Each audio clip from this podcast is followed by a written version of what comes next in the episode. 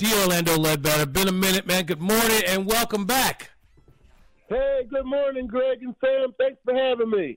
Always great to have you, man. And we I, I want want to start by offering our condolences to you Absolutely. and your family on the uh, the passing of your father recently. And I know um, you been scrambling around and make sure everybody knows the latest about the Falcons and the NFL. But family, family always first. So we wanted to make sure and, and extend those uh, those heartfelt uh, condolences and wishes on to you and your family. Absolutely. How, how, how, how is family? Yeah, thank you very much, Sam. First and foremost, family is doing well. Uh, you know, uh, we had a little run up to uh, this. You know, pancreatic cancer is a, a beast, and and, it, and uh, you know, uh, uh, we just fought through it, and uh, everybody's doing pretty good on the other side of it, and trying to live out his legacy as best we can. You know, D-Led, uh, we have I have talked regularly about my father who 98 down there and, and, and talk about how he's affected me. Before we get into football, is there something that you still have a part of your life or, or part of you as a person that uh, you know that was given to you by your father that you, you cherish at this point? Well, yeah, you know, the love of sports was something that he passed on. Uh, you know, had me playing uh, sports at an early age, seven, and uh, you know, took me to a uh, pro NFL practice when I was 11, and uh, you know, just kind of, uh, uh, you know, uh, made sure that uh, you know I understood sports, but you know, school was first. So, uh, you know, if you uh, were gonna play ball, you had to have A's and B's in our house, and uh, Yeah. uh, that's what we did all the way through high school and uh, led us to, to college and, uh, you know, back to college for a second degree. So uh, the education and uh, the love of sports were a couple things he passed on to myself and the, and the, and the daughters. I'd imagine a whole lot about Jim Brown, too, Yeah. up there Yeah, in Cleveland. no doubt. Oscar Robertson. okay. there you go. fantastic, fantastic, fantastic, D-Led. Uh, we'll, we we talk about, obviously about this, this this Falcons team. We're at the, the bye week here. Uh, a chance to kind of collect our thoughts and catch our breath a little bit. What are your what's your assessment of this team, where it is, and, and what do you see potentially? Have we seen enough this year to feel make us feel good about what potentially is out there for this team? Yeah, you know they've done a great job of getting to five and eight. You know when uh, a lot less was predicted for them. So you know, hats off to the coaching staff for that. Uh, they've been able to develop some players at, at key positions, and you've seen some of them make strides. Uh, uh, you know, along the, the the rushing attack is certainly something that they could carry forward with them. Uh, defensively, uh, you know, there's not a lot to point to uh, tangibly uh, uh, to, to what's going on on that side of the ball. Uh, but you know, guys are getting a lot of on-the-job training, and at some point they got to elevate their level of play. Uh, you know, all around Grady Jarrett, uh, the linebackers have been doing pretty good. Uh, you got some young talent over there in the form of uh, Arnold Ebiketie and uh, Troy Andersen and, and and AJ Terrell. So uh, uh, you know, those guys have to keep getting better, and then you got to keep adding some more talent uh, throughout the roster. Where would you say, in your mind, when, when Arthur Smith took over this team as coach, now we're in the second year, where would you, I mean, the expectations there, did you expect them to be where they are right now, or, or have they surpassed them, or you still see some, some work in progress where you thought they'd be a little bit better? Uh, no, I think they surpassed them, Greg, because you know you're at the bottom, uh, and you're getting close to you know the middle of uh, you know eight and eight, which is what everybody should be in the league and under parity. Uh, but they've been doing it with uh, their hands tied behind their back.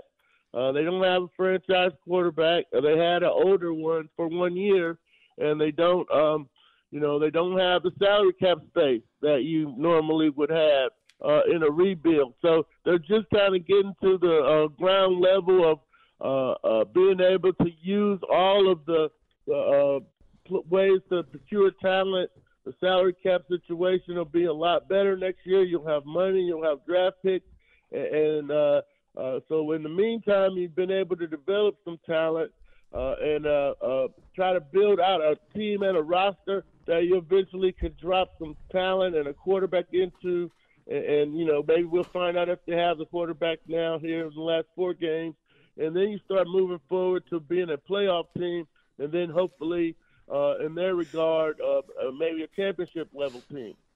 Well, we're spending time on the waitforit.com hotline this morning with D. Orlando Ledbetter of AJC. He is social. There you, you can go. find him on Twitter at D. Orlando AJC, at D. Orlando AJC. All right, let's talk about this. That's the elephant in the room. We, we, we finally changed this quarterback. People have been screaming for weeks. Let's see Ridder. Let's see Ridder. We're going to see this guy, D. Led. What in the ham sandwich are we going to see next week? Yeah, I think we're going to see um, a lot more of the um, the, the offense will change drastically. Uh, the key is can he complete a pass 20 yards down the field? Because that's what Marcus Mariota couldn't do. He was overthrowing guys. He was behind them. It was just not a good operation in the passing game.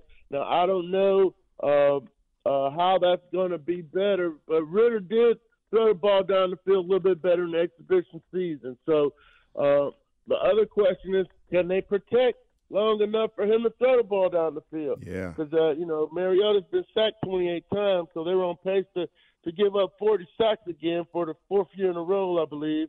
So um, those are some of the issues. You just can't put him out there by himself and expect him to elevate this team. There got to be some other additional changes to uh, make sure that this works. Otherwise, you're just going to have him out there handing the ball off 40 times a game, and we're not going to know if he can actually play quarterback and pass in the NFL.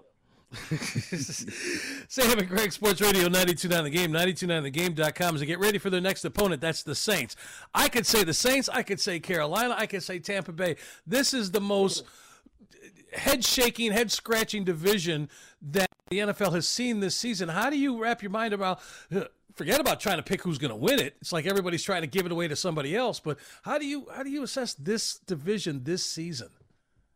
Yeah, it goes in cycles, Greg. Uh, you know, uh, remember a couple years back, the Seahawks went to the playoffs at eight and eight. Uh, Carolina a couple years back, seven, uh, nine and one. I believe those were the numbers. Uh, uh, seven, eight and one. But uh, you know, it, it goes around. Some uh, just because you're in a parity situation, uh, some teams are up and down depending on the quarterback a lot of times. So the NFC South is up this year as the um, you know, as the the uh, uh, low low lying uh, uh, division. So, uh, you know, the Falcons still got a shot in this thing. They're five and eight, and uh, looking at Tampa Bay, they still got to play the 49ers and the Bengals. So that they can be six and eight real quick. So um, you're in this thing, and it may come down to that last game against Tampa Bay. Uh, you know, for the whole division, you can't lose though uh, you know, you got to go nine and eight. Uh, it's going to get you to the playoffs. So, um, you know, and you're starting a rookie, so I don't know how that's going to work out. I, I'm agreeing with you on that. Well, you know what? If he's having this problem, let's go to the ground game because uh, that, that's been something that's been fairly steady for us uh, this season. You want to see that mix, obviously, and you want to see the ground game force some things open in the passing game um, and complement each other. But the ground game, to me, has been better than expected this year. Yeah, no doubt, Sam. They're number two in the league in run and number 31 in pass. So you're not you're not gonna come out and start throwing it 40 times a game. You just want to be able to throw it enough to keep them honest.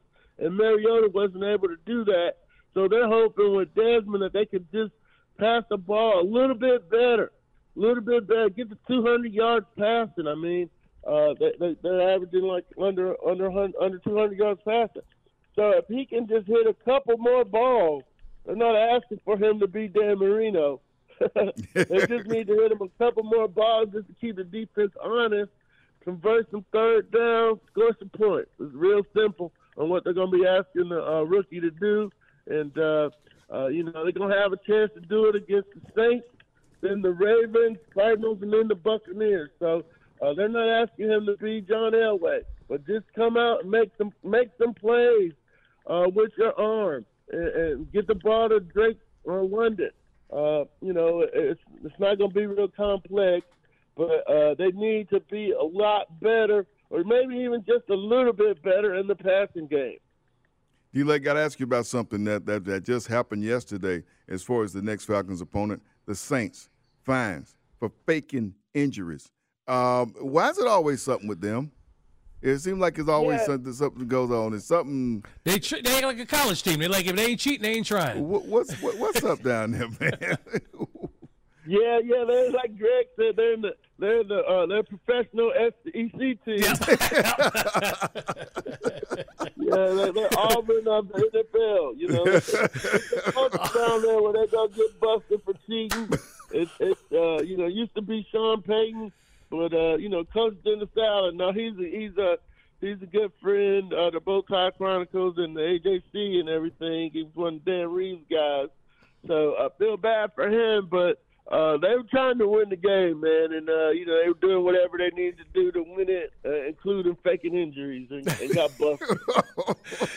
Anyway, just a quick thought. We always like to take you uh, to your hometown team when we get a chance to, and they made news over the last week or so with the whole Deshaun Watson thing. Just your overall thoughts on Cleveland, them having him as their quarterback, and any chance of them dethroning uh, Joe Burrow in the, in the near future.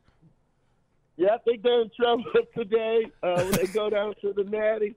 Uh, the Natty gets fired up for this game. I think we got them last. Yeah, we beat them earlier in the season. They beat them earlier in the season. I don't play for them, but uh, yeah, this is gonna be a tough one because uh, the Bengals are rounding in the playoff form. They they're looking pretty good. Uh, I don't know if the uh, the Browns can check Ja'Marr Chase. His second game back for him. But yeah, it's always the Battle of Ohio is a big one, and uh, folks are going to be fired up about that today, especially since uh, uh, Browns are probably not going to the playoffs. This will be their Super Bowl. All right, we would see that was happening. D-Led, we appreciate you. We spending- miss you, man. Yeah, man, we appreciate you spending some time with us